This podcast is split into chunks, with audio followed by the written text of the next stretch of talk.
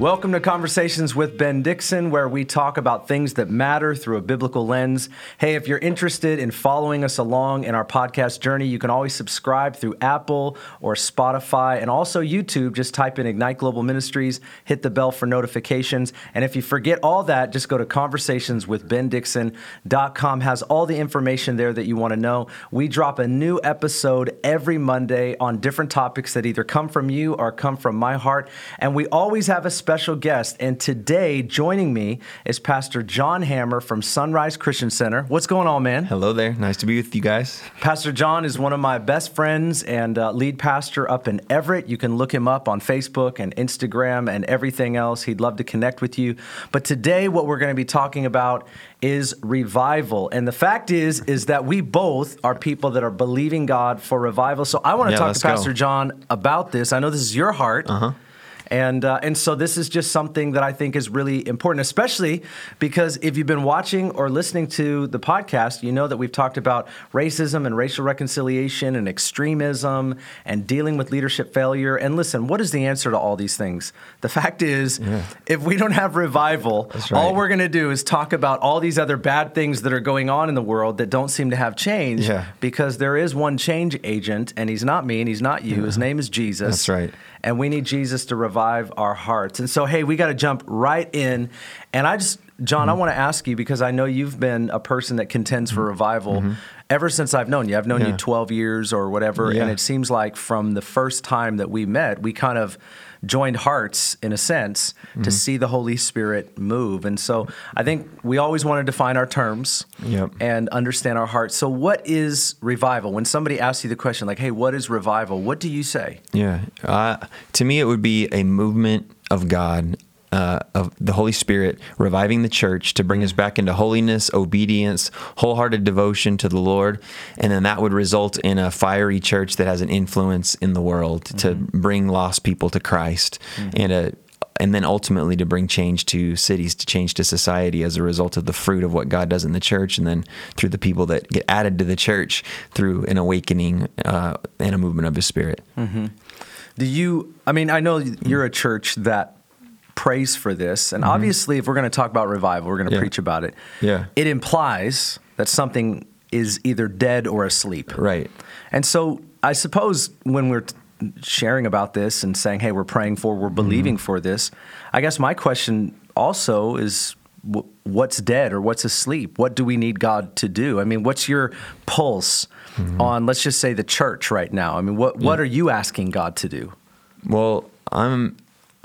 I think when we're asking God to do a great work in the church, we are acknowledging our need, or we're, we're acknowledging that we're there's a gap between our current reality and our potential. That'd be the nicest way to say it, right? Mm-hmm. That'd be the more positive ways. Like we have you, you got more potential, mm-hmm. you know. Uh, but we really, but we do. Like if we look at the promises of His Word, we look at what's mm-hmm. promised to us by Christ. We look at what's demonstrated through the uh, Christ and the apostles, and then through church history and we say, are we living in that reality? And you know, we pro- we compare and contrast, right, to some degree, our lives and experience with what we read about in biblical history and church history, and we say, oh man, there seems to be a gap between what we experience regularly and mm-hmm. what they oh, yeah. experience. And of course, we probably have most of we probably think of most of their highlight reels when we compare right. ourselves um, and so uh, sometimes that's maybe not always accurate for the holistic picture of how our whole lifespan functions in a, in our in the generation we live or in the church that we're a part of. So we uh, so when I'm praying for revival or, or in, in like the why why are we doing this? Uh, we're praying we're praying for it because we we sense that God wants to do more. And we see uh, I think it's hard to separate even what happens in the church from what happens in the culture uh, because there seems to be such a direct correlation between political, social, moral issues that happen in the culture and then how that influences the church. And I would say even how that influences preachers. And I think a lot is how preachers and thinkers are influenced, right? Seminaries, uh, authors that write to preachers, then these messages you know if they're influenced by culture they start having an effect on their churches especially if they're more influenced by culture than by the word of god mm-hmm. right? And so I, I, think that we're looking at the state of the church we're looking at the state of social issues uh, mm-hmm. uh, that are happening and it breaks our hearts because we don't see people living in peace. We don't we feel it's i feel so much division and hatred. I feel so much strife. I feel so much judgment. Um, and i see people looking for so many solutions that maybe aren't like what what Jesus taught, what the apostles taught. Like mm-hmm. Jesus started a movement of disciples that he mm-hmm. he knew. I, I, believe he always had the church in mind. Uh, he didn't just have hanging out with buddies on a boat only. I mean, that's a part of discipleship in the church, but he had the church in mind. And so, uh, I think trying to get us back into that that place of wholehearted obedience uh, is really ultimately the prayer mm-hmm. uh, behind it is that Christians would really live their faith. You mm-hmm. know that we would that we would be the church that Jesus prayed that we would be. Right, right. I mean, I think for me, like one of the markers of of revival is it, it, I, we've talked about this earlier, and mm-hmm. I thought it was really helpful, and so I want to kind of mm-hmm. bring it back to the podcast conversation. Is that yeah. sometimes if if we're not careful, we'll get stuck in thinking that revival is sort of just like one event. Yeah. And then people, as we pray and mm-hmm. as we mm-hmm. believe, or the ones that are most like fervent about it, get sort of exasperated because we're we're not sure if we're seeing it or not. Like, mm-hmm. um, and then people get sort of tired. Like we're we're praying, we're believing for something. I don't think I'm seeing it. Right. It doesn't look like what I saw in mm-hmm. the books I've read about the Welsh revival or Azusa Street or the Great Awakening. And so because that was just like sweeping and right. it affected like mm-hmm. society. Mm-hmm. And of course, in a book, you read it, it, it just it's like from one chapter to the next. Right. And we don't even think it's like sometimes the Book of Acts. We don't realize the Book of Acts is 30 chapters. Mm-hmm uh, or sorry, 28 chapters, and it's over the span of 30 years. Yeah. And um, I mean, from my understanding in the Book of Acts commentaries, it's about 100,000 people came to Christ in the the span of about 30 years, is what mm-hmm. they say. Um, but there are movements in history where mm-hmm. we see 100,000 people come to Christ in less than five years, yeah. or three years actually, that you read about. And so when we look at um, when we look at sometimes the books, there are movements that are sweeping that yeah. I mean really are powerful, and they're maybe seldom or they do come and, and, go. But even when I look at the process of an awakening of God, a movement of the Lord, like the Book of Acts, it's 30 years, it's 100,000 people come to Christ. You know, yeah. we want to see. I mean, I'll take whatever increase God gives, mm-hmm. but sometimes we don't see the unfolding process, and I think people can get exasperated. They can get sort of like um, disinterested at some point mm-hmm. because they feel like they don't see this event, yeah, this cataclysmic right. outpouring, mm-hmm. like in one moment, right? Like we read about and stuff. So how how do you teach and position and posture yourself and and those yeah. that you lead to kind of like contend for the long haul?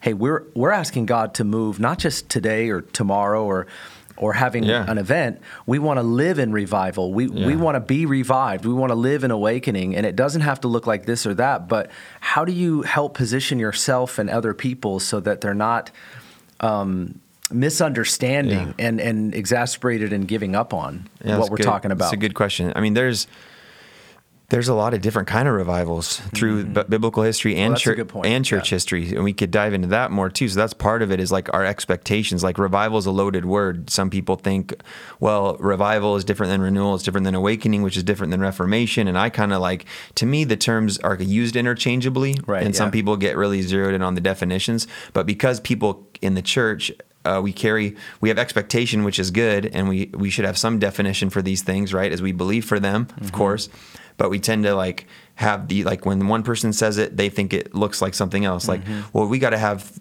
three or four hour church services seven days a week right. and if we don't do and and and and and for many weeks like in, right. in, fact so many weeks that people are internationally flying to our church or our city yep. to come experience these meetings you know because that's what revival is and there's uh, healing revivals um, throughout uh, church history.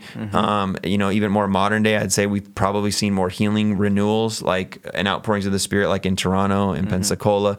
There's um, preaching revivals with like Whitefield and Wesley. Um, D.L. there's Moody there's yeah like others, yeah, yeah. D.L. Moody. You got like more of the word based revivals, Yep, right? yep, Where it's yep. like just the preaching of the word. Finney was like a, really a word based revival and calling people. It was a repentance revival, really calling people to Mm-hmm. you know full repentance. So there was a lot, and there's so many different revivals. We you could kind of tag what their main theme Mm-hmm. was. The Azusa Street revival was you know about the outpouring of the Holy Spirit and had elements of of uh, racial reconciliation on the early part that kind of got went sideways unfortunately and then you got part of course it was ultimately about a power to be a witness and the greatest missions movement and church planting movement across the world is still happening because of Azusa Street and the Pentecostal, you know, the Pentecostal movement. Um, so there's a lot of things that people carry these preconceived ideas. I like what Finney said that is like revival is nothing if not a fresh obedience to God. Amen. Um, Yeah, that's great. So he, well, that's something we can participate in today. It's not just a future event. Mm-hmm. And I think if we can actually carry an unhealthy shame, um, I just heard one of my mentors, Bishop Joseph Mattera Mm-hmm. from New York, talk to us about this. That like if we keep pushing our people, like kind of in a fleshly way, like we got to make this happen, um, we Mm-hmm. can actually create a and even or even over our own lives or perceptions, we can create a shame-based thinking attached to revival. Like if I would have just prayed more and fasted more, and if the church would really get their act together more, and we can start actually getting angry um, at ourselves, at our movements, even at our pastors or leaders, or as pastors and leaders, we can get angry at our people because if they would just be more dedicated, then we would have a greater move of God. But it's like, is that about our name being known? Is that about us being famous for ha- for being the elite Christians that have the move of God? You know, what is mm-hmm. this really about, and what does it really look like? Mm-hmm. And I think it's really we're calling people into wholehearted devotion to Jesus. Revival should be about Jesus. You know, we're doing these things called revival nights at our church this year, and like to me, it's the Jesus night. I didn't know what to call it: awakening night, Jesus night, revival night. I just want Jesus. I want people that want Him. I want. Yeah. I want to Power give Him night. space. Yeah, Yeah, yeah. Right. we gotta call a Ghostbuster night, cast your demon out night. Yeah, yeah. Uh, yeah, the whatever you came with, night. you're leaving uh, without, Yeah, you know? yeah. Uh, but we. We just want people to come into like maximum contact with Jesus. I think Yeah, like John. Wimber had a phrase that is about it's like electric current is about maximum contact with minimum resistance. Yeah. Right. And so that's what we want. We want believers to have maximum contact with the person and power of Christ, the Right. Holy Spirit, right? And minimum uh minimum uh what did I say? Conflict or resistance. Minimum resistance. Yeah, you said it. Yeah, I said it. But say it minimum resistance, right? Like, Yeah. We so it's getting rid of turning from sin, turning from compromise, letting God deal with the motives of our heart, Mm-hmm. and having those times of vulnerability, repentance, brokenness before the Lord, but also having Him empower us and Mm-hmm. strengthen us and commission us and uh, to, to be close to Him and really Yeah. about His glory and His name. And I think when people realize it's something they can participate in today, like how are you repenting today? How are you sharing your faith today? How are you Mm-hmm. spending time in prayer and devotion? Like, are you? I think we create an environment for revival. We create a culture or an atmosphere for it. And even when we were doing revival nights, and it, I think it's hap- it, it happens in a lot of different events and movements, right? But people are like, oh, so these events are they like for you to contend for revival? And I'm like, well, I'm kind of tired of just contending. We're going to keep contending for it, but I'm tired of just contending where we only just pray for this big coming day and then, you know, all the ills of society will be gone and the church will grow and all our marriages and family will work again. It's like, uh, maybe, I hope so. But, uh, so, but I could, uh, what can we do today to be a part of it? And That's so right. I want to have meetings where we just come to experience revival That's it. and awakening. And I think, great. you know, some of the stories I've heard from the saints of old and testimonies of people that have been in revivals, like they were in church so in church meetings so much, and I, I, I mean, so part of me hopes that there's times where like my church and uh, churches in our city have times where you are open every night, and God's doing such a crazy work that we're a part of that. But I've heard some testimonies where like people went to church so much, like they didn't have time to influence their neighborhood or community. Their mar- their marriages actually struggled a little bit because they didn't have time to communicate and work through things. So different stresses in life pile up. Who's going to pay the bills? Who's going to take out the trash? Who's going to do the landscaping? I mean, mm-hmm. just the pressures of life. Ki- kids didn't see their parents as much. And like parents got really excited about church, but the kids, they wouldn't maybe bring the kids or the kids didn't want to come. So anyway, it, it's like we, got to think like, what does revival really look like? I think hopefully holistically that it's a way of life, not just yeah. church Yeah, meetings that go for a long time. Exactly. But it's like we want this to, if we want it to impact our city, it's got to impact our marriages, our family, our Yep. our business dealings, uh, the way we serve our community, Mm-hmm. um, and the way that we love those outside of the faith uh, with the Mm-hmm. love of Christ. They hopefully they could have a chance to know Him as Lord. You know. So anyway, I'm just going. Well, and that's why I have a special guest today because you need to go. Uh, one of the things that I think about, I mean, in the Bible, God designed things. I mean, we we kind of uh, today we struggle with our society reforming definitions of something that we hold sacred that God designed. So God designed marriage, right? God designed gender. God designed a bunch. You know, these these are things that God uh, created. These things are biblically true, and so we, you know, we obviously the world kind of changes all that. But uh, the reason I bring that up is because I feel like part of what we need in the reviving work of God is for Him to touch the things that He designed to be the mm-hmm. greatest and highest example Yeah. to the world of the of the beauty of what they're often Right. trying to distort and change. Like so, for example. Um, obviously, we hold a biblical sexual ethic, Right. and so we would see homosexuality and transgenderism or gender dysphoria Yeah. as uh, sort of a deviant version of Right. Mm-hmm. sexuality and something that God didn't create or design. But the interesting thing is, is that sometimes just saying something is wrong is simply not enough. And I think Right. when revival comes, it revival, a- an awakening of God will touch a marriage in such a way where it becomes a beautiful example. Right. Now, I'm not suggesting we don't stand against. Uh, false ideas and ideologies and, and speak truth in love. Mm-hmm. But I do think that if we're not focusing on God reviving us and asking Him to fill our lives and fill our homes Mm-hmm. Right. and fill our hearts and touch everything that He made, God Yeah. Mm-hmm. made this. And if it really is better, then it should be a shining example. And I think sometimes the angriest people are the ones that are trying to take a stand and their marriage is not good and their Right. kids don't like them and and they're not raising their children in the admonition of the Lord and they wonder why people around them don't like them and sometimes it's not because they're just speaking the truth. Sometimes mm-hmm. it's because the truth of who God is and what God wants to do in mm-hmm. people which is what we advocate is not such a shining example you know? And so when when I pray for revival holistically I am praying that all of our marriages and mm-hmm. our homes and our children and our Right. young people and our kids are prophesying mm-hmm. and like my daughter i remember she um, the first time she ever prophesied i think she was four Yeah. and that would to me was like a touch or a taste of what exactly i'm praying for i'm Right. not just praying for more great church meetings i mean uh-huh. here's the thing i don't want to uh, die of boredom Right. you know what i mean like Yeah, i don't want yeah, we need great church meetings. i don't want you to come to my but we church don't want it to and- stop there. yeah, and I think I think it's really important that like we do enter these gatherings that we Mm-hmm. have and not just pray for something out there. And so one thing we've been saying at our church lately is we're in revival. Amen. And the reason we're saying that is because we believe it. That's good. We're experiencing it. We're receiving it. The the spirit of awakening is upon us. Yeah. You know, he's anointed us to bring to preach good news to the poor, to set captives free, to open blind eyes. That reality is here. And if you live it, if you believe that, then you can pull it in, right? Yeah. You just pull it in. And so um, one of the things that I feel like is a proper ingredient Mm. to experience revival in a greater magnitude, you know, maybe throughout our church and even in our city, city and region, is prayer. Mm-hmm. And so Leonard Ravenhill said this, and it's stuck in my mind. He, he said, I don't know much about uh, uh, jets, but I know they don't run on lawnmower engines. Yeah. And what he was trying to say was is that if the prayer movement is 10 people Mm-hmm. Yeah. and traditional services are 2500 people, Yeah. he's saying I don't I don't know much about jets, but I know they don't like so the pr- the prayer of the Yeah.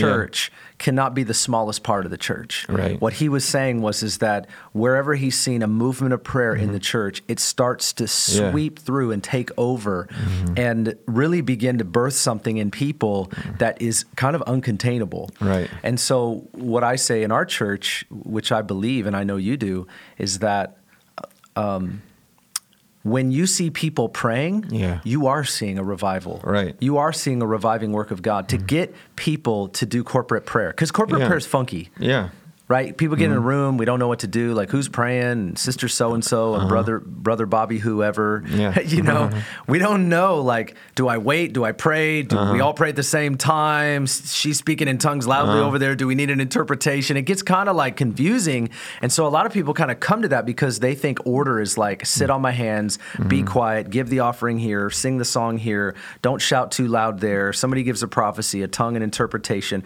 Decently in order is is almost like been interpreted as perfect and no issues. You know, Right. like and and then we call the church a family. Like Yeah. really, I don't know about I don't know about you, but like my family doesn't work like that. You know, somebody just runs in while we're watching a movie and they're all loud and we're like shh, and Yep. it's just super weird. You know, you've got like Right. 500 children. Yeah. So when we talk about Four, family, when we talk about family, it's messy and it's loud and it's. Mm-hmm. Um, it's like order is about us working together and flowing together Yeah. and be able to respond Yeah. But not perfect and and and uh, nobody says anything out of tune, right? And so I think sometimes um, we kind of just gloss over the fact that I think something as maybe not beautiful as as a, prayer, a corporate prayer meeting is just really what precedes what we're asking Yeah. for. And, I, and and not just the meeting itself but this contending this long-term obedience in the same direction of asking God to do what God wants to do you know in pieces and in events and mm-hmm. in holistic lives and homes and hearts mm-hmm. and marriages and families but that we stay true to, to the prayer have you seen um, I know you believe prayer is a, a essential uh-huh. component, but what have you seen in your church and in your life as prayer kind of has this updraft in your life? Do Yeah. you see things begin to change and happen and grow in your own life and in the church? Uh, yes, I mean, my dad started our church. You know, I grew up in a preacher's home, and uh, he was lead pastor and founder of our church. Uh, so anyway, uh, that's a whole nother story that I don't want to get, start going down that rabbit trail. But Amen. I love Yeah, my yeah. dad. Great story. And so my We wife. love you, Doc- Dr. Dan. Yeah. We love you. So my, you know, Grace and I are honored to continue the legacy of my parents and be lead pastors and all. But he cre- he had a culture of prayer, a lifestyle of prayer, and so like uh, I just came from an hour of praying with men. I mean, before COVID, we'd probably have about sixty some men every Friday morning just crying out to God together. Mm-hmm. Um, and then we've got other prayer meetings, prayer groups, prayer house. People come in alone. We've done prayer conferences. Last summer, during we just did. I think we did three nights a week. We did corporate prayer. Mm-hmm. You know, and so uh, that's partly why I'm doing revival nights now is because I felt like I had to give expression to what we prayed for last summer because Yeah, we kept right. praying for it. So like, let's make more space for Mm-hmm. for uh, God to move. So prayer is a huge. It's it's necessary. I mean, it's necessary for the Christian life. I think it's necessary for discipleship. I mean, I think knowing the Word and prayer are the two you know fundamental non-negotiables for being a disciple of Mm-hmm. Jesus. But in some ways, it's like when you get someone to pray and experience the Holy Spirit, experience the presence of God, I feel like it really helps their Bible study and the rest of their growth. And I think Mm-hmm. it's actually kind of a lost part component of discipleship. I think mo- more Christians would grow and more Christians would be successful in discipleship if they spent a lot of time in prayer with the person they're discipling. Mm-hmm. Right, yeah, amen. Yeah. So That's- I just really think that prayer is a powerful part of discipleship. So it should be foundational for every believer. Mm-hmm. Um, but it's necessary for revival. It's necessary. And then, you know, there was times like the layman's prayer revival um, that was before the Civil War, which is interesting that it, it had a huge impact on our nation, but it wasn't big enough to stop a civil war. so Right, sometimes we think if we have a real revival in the church, it'll solve all of society's ills, which sometimes it has led to that. Like there was great social reforms from a lot of the revivals that have happened throughout church history, but there's other times where it didn't. You know, it did bring a lot of people to Christ,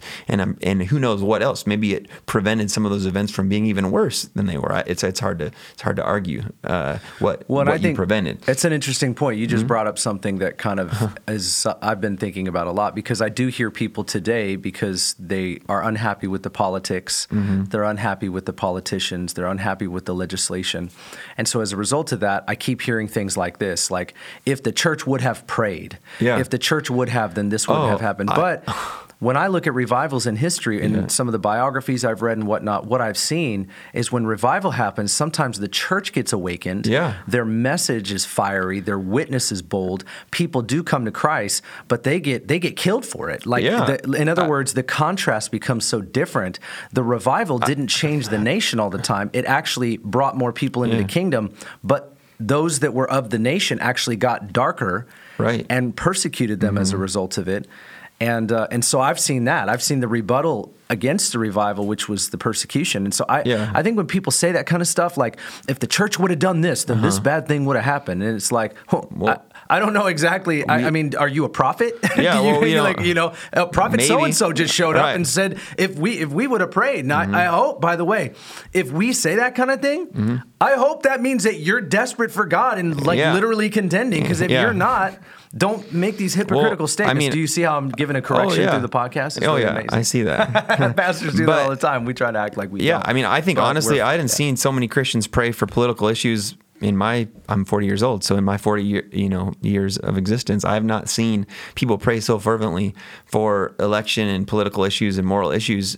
Uh, than they are right now. So I'm Mm-hmm. thinking if, if this, do, if so to say that we haven't prayed enough, I'm like I I think that we have uh, gotten off focus sometimes when we're contending for revival. I think I definitely think liberalism, secularism, progressivism, whatever you want to call it, has crept into the church, and Mm-hmm. there's a lot of moral compromise that breaks the heart of God. And morality is not what saves us. Morality is not what brings revival, right? But the, but th- there there is a standard of, of God's word, and there is a holiness and a fear of God that comes through revival that should restore us to biblical morals based on love and a dedication to God, right? To to a holy life.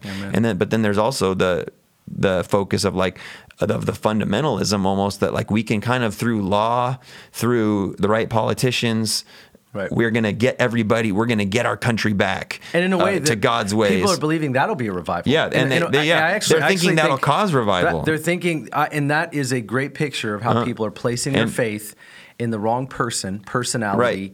or process, And to see something change in our Well, land. It's more of an Old Testament paradigm where you got to get the right prophet or king, Mm-hmm. kind of in, you have really the right king in place, and then and you, we see that we see Old Testament revivals with you know King Josiah and, and obviously King David in a sense brought his people back to you know covenant and then in some experiences solomon in some ways solomon got to at least initially kind Mm-hmm. of ride on the fruitfulness of his father and have an amazing some amazing glory encounters and peace on all sides and god's blessing and Mm-hmm. All the um, while he had moral uh, compromise right but he went he went Couldn't wayward stay away right. from the he went wayward and then in Yeah. nehemiah when they rebuild uh, nehemiah and ezra there's pictures of revival so Yep. but there's more of that idea of like if we get all the laws right which we do need good laws, you know. and I think it's Mm-hmm. I thank God for Christians that influence government and all that. I think we do need to have Yeah, a voice into the public square on on every issue. God cares about every issue. It's kind of well, at least on the moral issues. Well, they're all moral issues, really.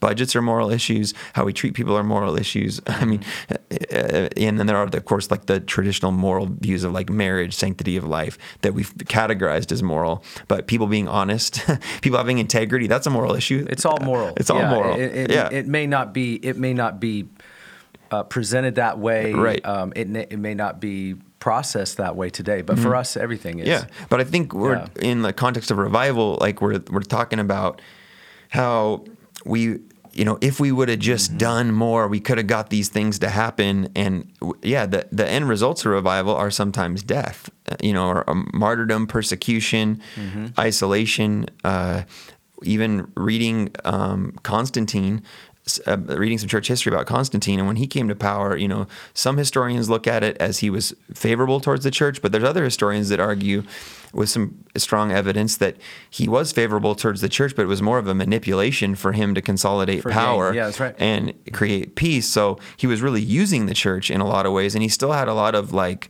paganism and a lot of uh, Mm-hmm. like polytheism. There was a lot of other gods and idols that he had decorating some of the places, like his palace, and there were places that he ruled or lived. Uh, so uh, it's hard. It's hard to say. There may be some examples, like in Great Britain in history, where there was a political leader that helped bring some reforms that g- got the nation to pray more and seek the face of God. So it's hard to say across the board 100% because I haven't read ev- about every revival or all of all of church history, right? Um, but for the most part, you don't you don't see any revivals dependent. In fact, in a, in the U.S there was a great revival, the first Great Awakening before we were a country. But after 1776, we got so focused on the, the churches got so focused on politics that people believe we were a Christian nation to the degree that you don't, you kind of don't need church.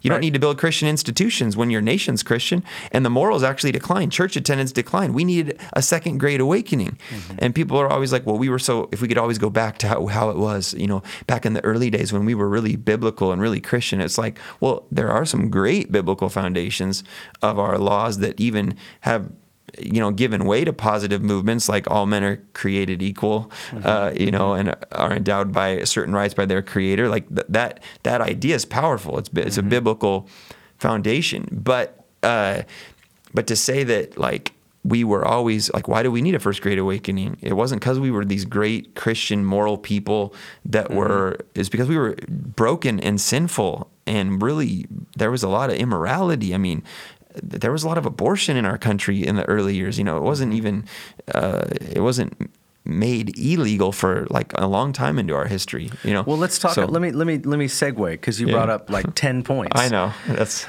I I, I, I, do think there's a general frustration in a lot of Christians today, uh, namely about politics mm-hmm. and uh, societal transformation over over the last several years and we've seen that frustration. And so, yeah, people do want. Mm-hmm. Uh, of course, we want better laws. Of course, we yeah. want politicians that care about Those things do matter. and righteousness.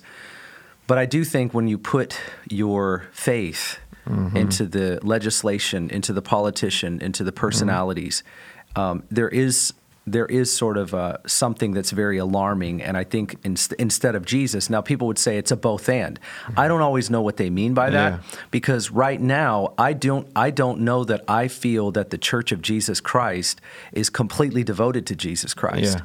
And so for us to just automatically go, well, it's a both and, it skips over the fact that I would say the church in America has declined mm-hmm. significantly. In fact, mm-hmm. through the pandemic, I was reading something in the mm-hmm. Seattle Times, and I think it was a an op-ed for Washington Post. I think they yeah. sort of just mm-hmm. retweeted it in in their own paper.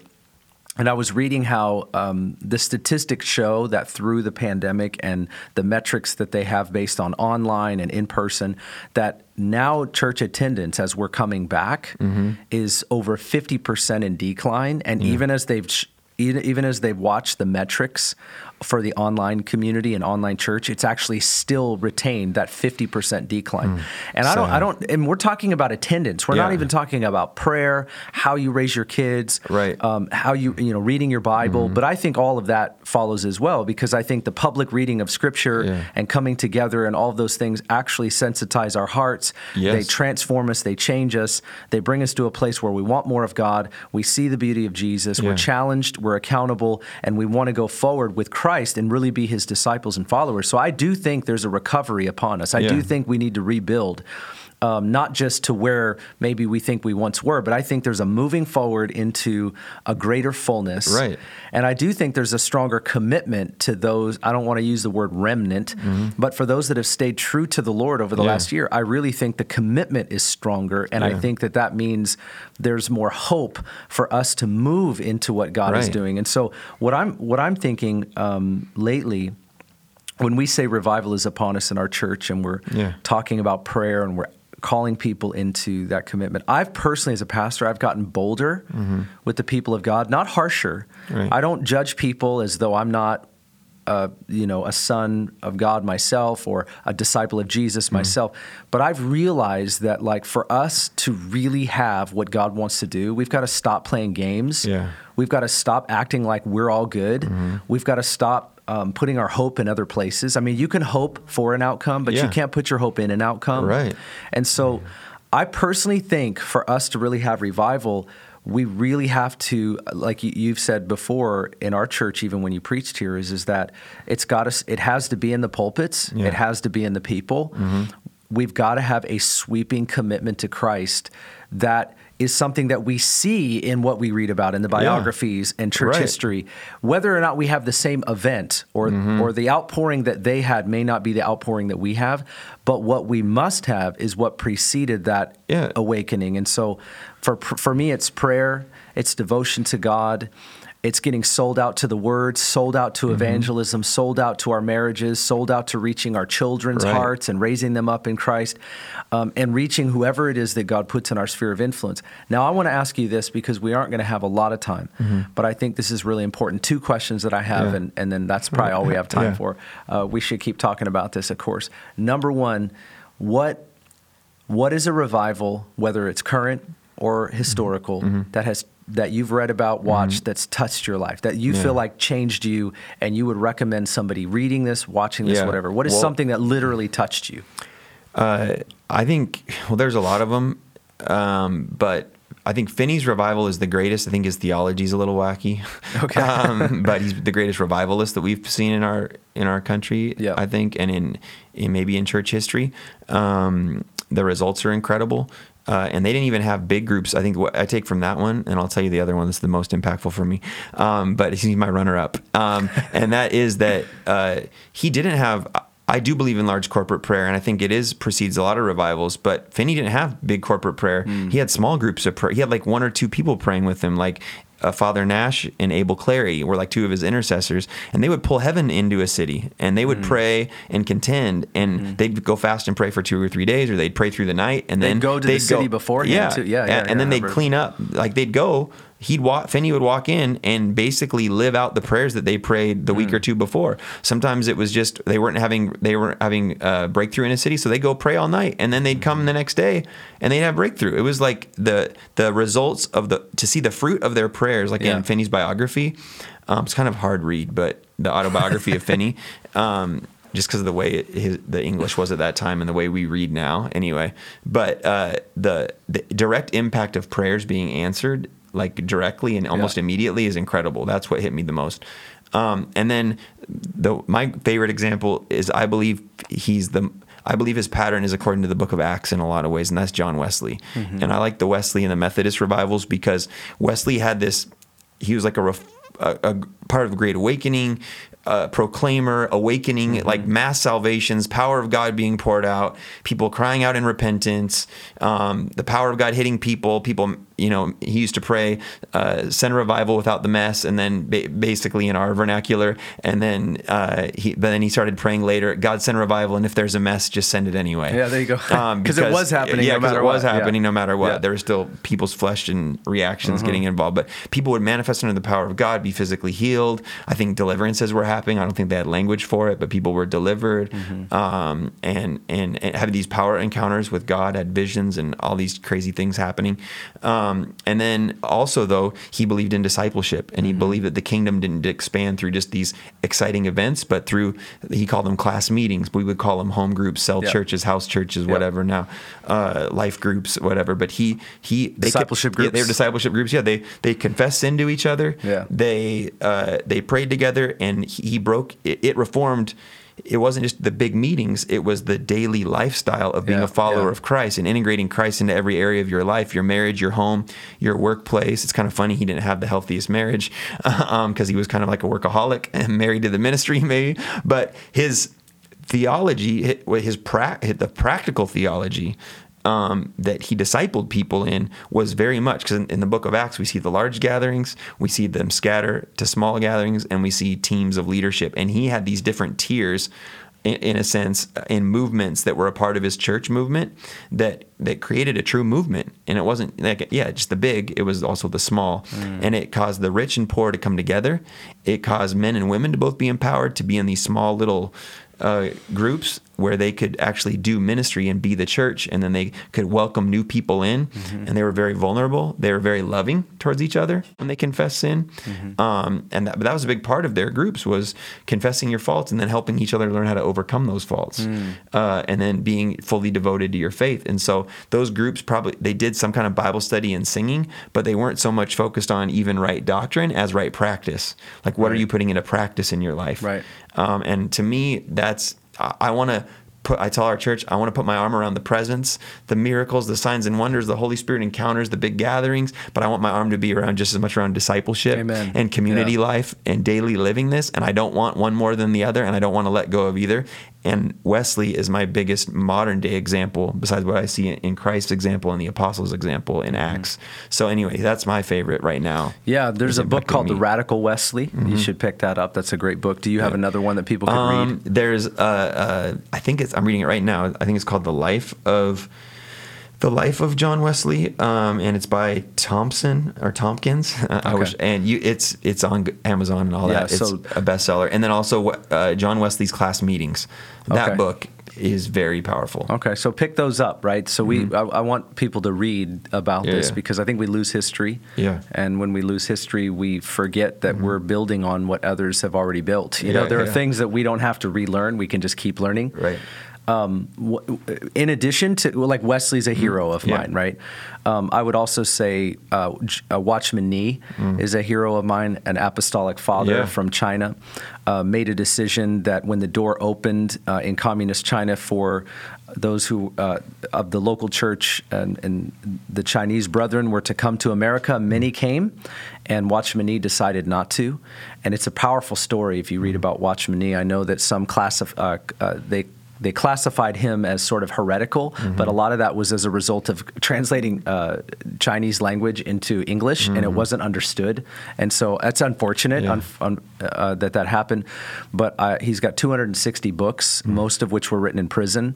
But one of the things that I saw was is that he actually traveled all over China for years, and he would raise up house churches. And and uh, you know, again, they had to do that because they couldn't have buildings. So it wasn't about anti-buildings. It was mm-hmm. like this is the way that they had to mm-hmm. do it. Yeah. And so he was a modern day apostle. Yeah. And when the door opened from communist China to come to America, and many went, and they many of his companions were like, "Hey, you need to come." And he said he had a vision of a burning house and he knew there were people in the house and he said if people were in the house and the house was burning down would you not run in to save as many as you could Yeah. and that mm-hmm. was the vision the lord gave him and he and his interpretation of that was I'm going to stay in China and he did and it was like not long after that that he was imprisoned and he literally stayed in prison until the day he died and it was I think they say it was about a week or two before he was going to get out um, that he died in prison. He was supposed to get out. His wife would come and see him, but it was in prison where he wrote all these books, and the books are all free. They're online. You can read them. It's like 260 books that have been translated. Um, and so he's a modern day hero of mine. But then another revival that's really touched my life. When I came to Christ, it was uh, 1999, and it was the tail end of what they call the Pensacola outpouring or the Brownsville Mm-hmm. Yeah. revival. And evangelist Steve Hill, Pastor John Kilpatrick, Right. Dr. Michael Brown.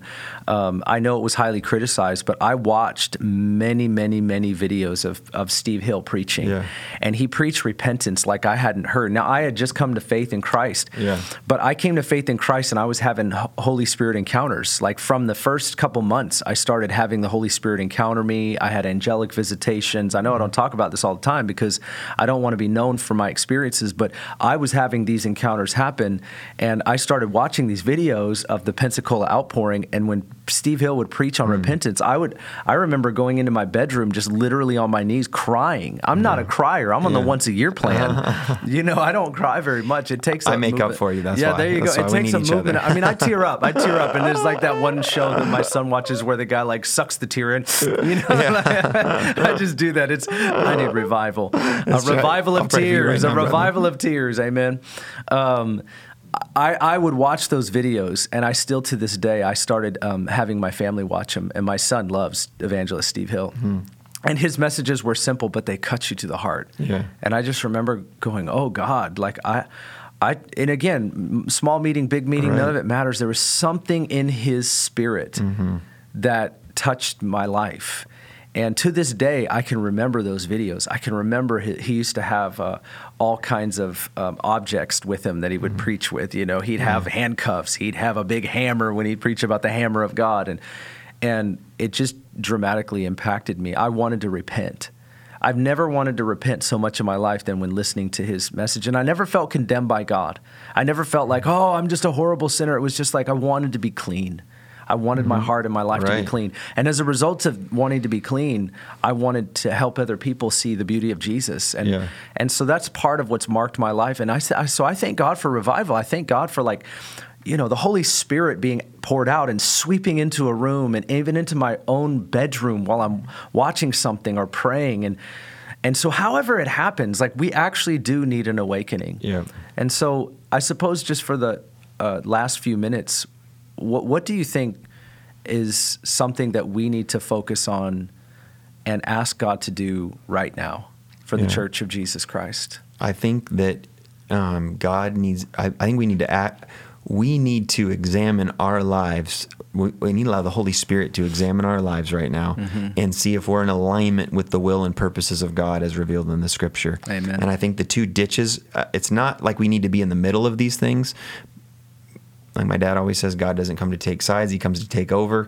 Um, you know, Come on, Dr. uh, Dan. Still, yeah, He's not even here I he's know, preaching. That's right. Uh, Yeah. But it's good. Amen. That's it. Uh, so I think we need to watch out for the the collapse of m- biblical morals and ethics and Yeah, com- right. a compromised word, and we need to stay away from sin and unrighteousness in this generation. We need to live holy lives, Yeah. and I think also we need I.e., to. progressive Christianity. Yeah, right. Okay, keep going. And I think we need to also get pulled out of the ditch where we think that law, legalism, the right government. Again, I hope that we pray for some of these laws that are like being considered right now in in uh, the House and Senate. You know, it- we need to pray about those things, but these things are downhill of culture, and I think political things, law. Is downhill of culture, and culture to me is downhill of spirituality or morality, which Amen. comes from the church. It should come from the Right, church right. of Jesus Christ. So uh, I, I think we have to say, like, we have to realize don't minimize your life, your family getting in order, your church, your your house church, small group, your local congregation. Don't minimize how big of a deal it is if you're red hot in love with Jesus, right. dealing with sin in your life, Yeah. coming into obedience, letting God deal with your brokenness, uh, getting up, being a part of community. We've got these teachings now that the kingdom is like in the government and in when the land, when all the nations are restored by the laws, and that's the kingdom. The the kingdom. Paul preached the message of the kingdom, as we see in Acts. Mm-hmm. Jesus preached the message of the kingdom, but all of his letters were about being prayerful, forgiving people, building good marriages, families, appointing elders, building strong churches. So we actually extend. We we are extending the kingdom. We are experiencing revival when we obey the word wholeheartedly before the Lord, and we partner. And yeah, we want we should have signs, wonders, and miracles confirming this word that we preach in our daily lives. So there should be a supernatural element of His presence in all of this. It's it's mm. necessary. Mm. It's not it's not negotiable, right? But then that should get lived out. So I think as we examine our lives holistically, allow the Holy Spirit to examine our lives holistically, and we get into living the book out in a robust manner, which includes influencing our community, which includes praying for our government leaders. So we're going to have influence in these spheres. But I think as we get our lives in order and wherever we have a, a zone, some of our pastors at our church, Andre and Amber, like she tells her teams in, where she's worked in big uh, corporations, she's told her teams like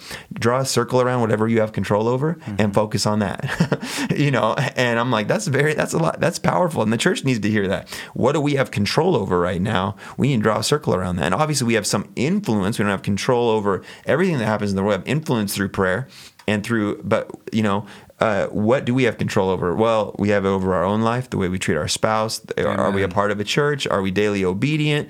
Um, and then, of course, if you're a Christian in government or a Christian in business or a, a Christian in healthcare or media, then then what you have control over influences a lot of other people too. You know, when you're a, when you're a leader.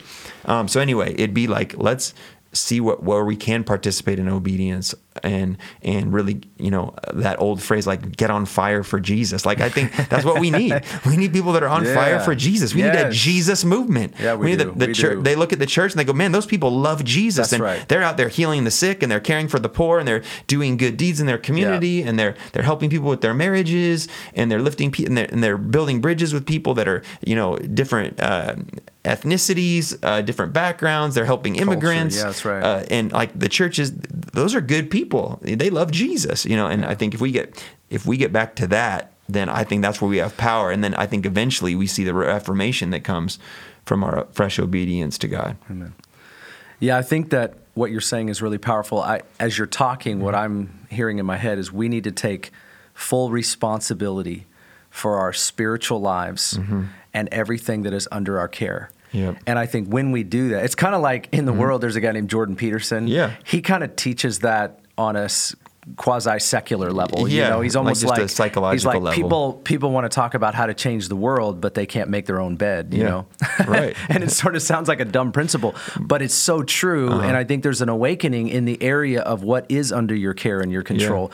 Are we taking responsibility for what we can do, Mm-hmm. or are we just getting frustrated for what we can't do? And I think if revival starts in our hearts and our homes, which is sort of the phrase, phraseology that I'm using, Mm-hmm. Yeah. your heart, your home, our church, I believe that that is actually going to influence people in such a dramatic way it will shock us. Yeah. Skeletons are coming out of the closet. Right. Sins are getting confessed. Our accountability to the Word of God and our love for Jesus is flowing out. You feel it, you see it, you mm-hmm. sense it. And really, I believe that that is such a powerful word that you're sharing with us mm-hmm. because it's just truth. Mm-hmm. It's just the truth, and it isn't all there is. But it, but when we're asking what's the next thing, that is the next thing. Right. That is the next thing. And I think every pastor kind of knows that. People that are committed to the Church of Jesus, we know that. And so here's what I, I would say I, I, I really do think that one of the um, one of the things that has to happen is is that our own sins Yeah.